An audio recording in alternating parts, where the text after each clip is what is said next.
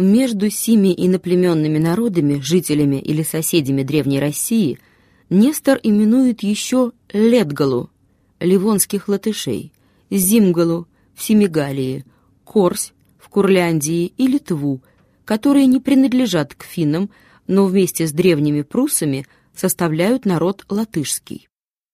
В языке его находится множество славянских, довольно готских и финских слов, из чего основательно заключают историки, что латыши происходят от сих народов. С великой вероятностью можно определить даже и начало бытия их.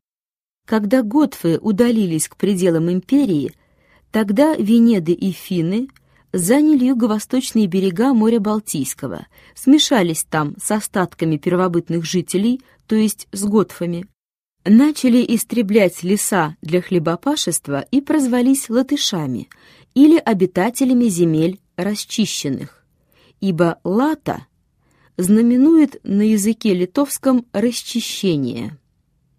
Их, кажется, называют ернонт видивариями, которые в половине VI века жили около Данцига и состояли из разных народов.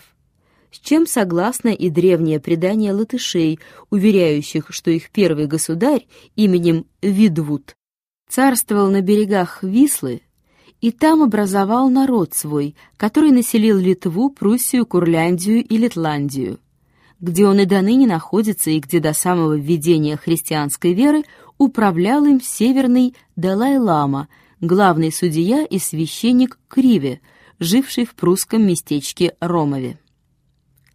Многие из сих финских и латышских народов, по словам Нестора, были данниками россиян. Должно разуметь, что летописец говорит уже о своем времени, то есть о XI веке, когда предки наши овладели почти всею нынешнюю Россию европейскую. До времен Рюрика и Олега они не могли быть великими завоевателями, ибо жили особенно, по коленам, не думали соединять народных сил в общем правлении и даже изнуряли их воинами междоусобными. Так Нестор упоминает о нападении древлян, лесных обитателей, и прочих окрестных славян на тихих полян киевских, которые более их наслаждались выгодами состояния гражданского и могли быть предметом зависти. Люди грубые, полудикие, не знают духа народного и хотят лучше вдруг отнять, нежели медленно присвоить себе такие выгоды мирным трудолюбием. Сие междоусобие предавало славян российских в жертву внешним неприятелям. Обры или авары в VI и в VII веке, господствуя в Дакии, повелевали и дулебами, обитавшими на Буге. Нагло оскорбляли целомудрие жен славянских и впрягали их вместо валов и коней в свои колесницы. Но сии варвары великие телом и гордые умом, пишет Нестор, исчезли в нашем Отечестве от моровой язвы, и гибель их долго была пословицей в земле русской. Скоро явились другие завоеватели, на юге казары, варяги на севере.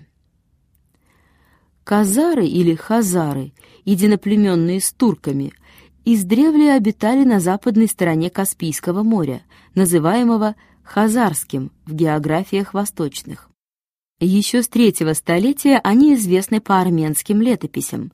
Европа же узнала их в IV веке вместе с гуннами между Каспийским и Черным морем на степях астраханских.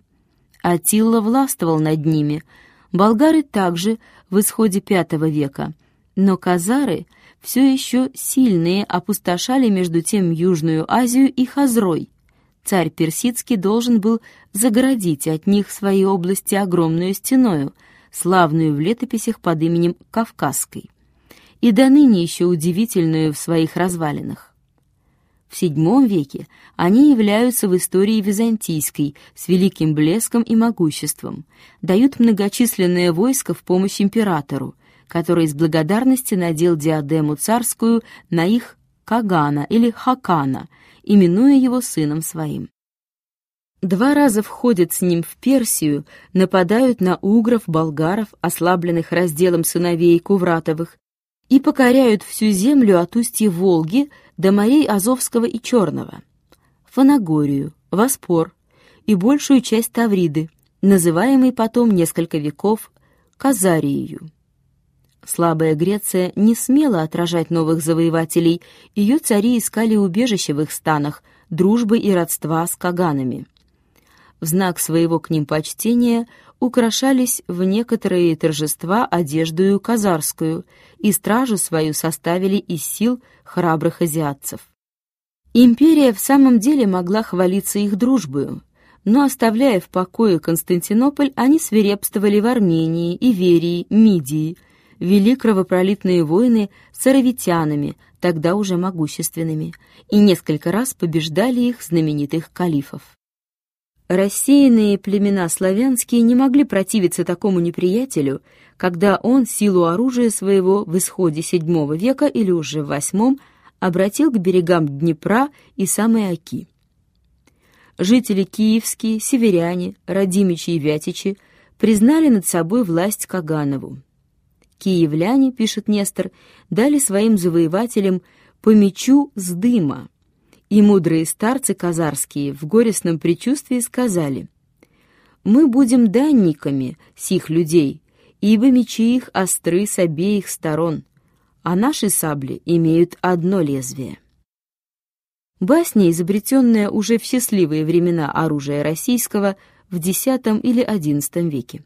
По крайней мере, завоеватели не удовольствовались мечами, но обложили славян иною данию и брали, как говорит сам летописец, побелки с дома.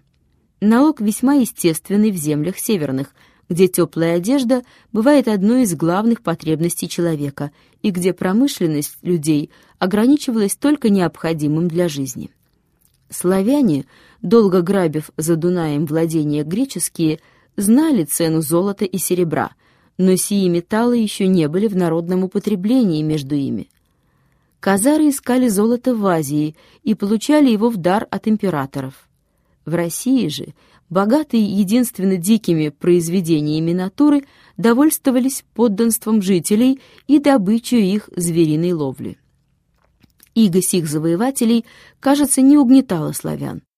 По крайней мере, летописец наш, изобразив бедствия, претерпенные народом его от жестокости обров, не говорит ничего подобного о казарах все доказывает, что они имели уже обычаи гражданские. Ханы их жили издавна в Балангиаре или Отеле, богатой и многолюдной столице, основанной близ Волжского устья Хазроем, царем персидским, а после в знаменитой купечеством Тавриде. Гунны и другие азиатские варвары любили только разрушать города – но казары требовали искусных зодчих от греческого императора Феофила и построили на берегу Дона, в нынешней земле казаков, крепость Саркел для защиты владений своих от набега кочующих народов. Вероятно, что Каганово городище близ Харькова и другие, называемые казарскими, близ Воронежа, суть также памятники их древних, хотя и неизвестных нам городов. Быв сперва идолопоклонники, они в восьмом столетии приняли веру иудейскую, а в 858 году — христианскую.